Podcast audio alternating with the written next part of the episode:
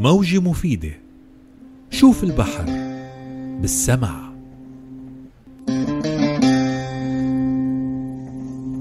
الجانب الآخر من الجزيرة العربية قصة مختلفة.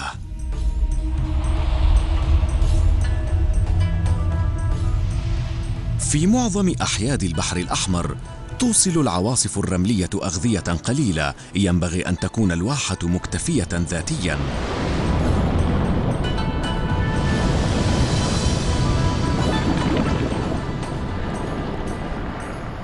يمكن أن تزيد العواصف وارتفاع المد الخصوبة لكنها غالبا ما تفرغ الحيد مما فيه.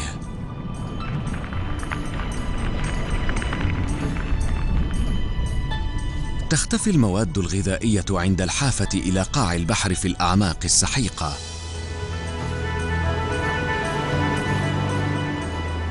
هناك رقعات من الرمال لكن حتى هذا هو ليس ما يبدو عليه.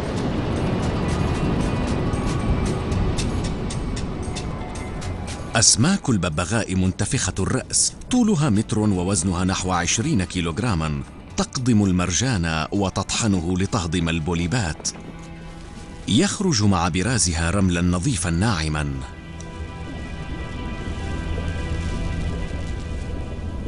يستقر الرمل المرجاني ليشكل قطعا صغيرة من الصحراء في الواحة.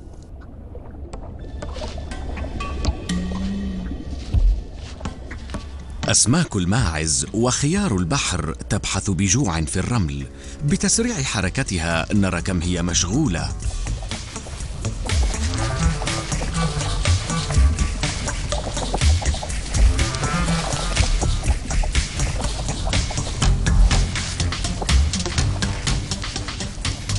خيار البحر جزء من جيش من جامعي القمامة ومنظفي الشوارع.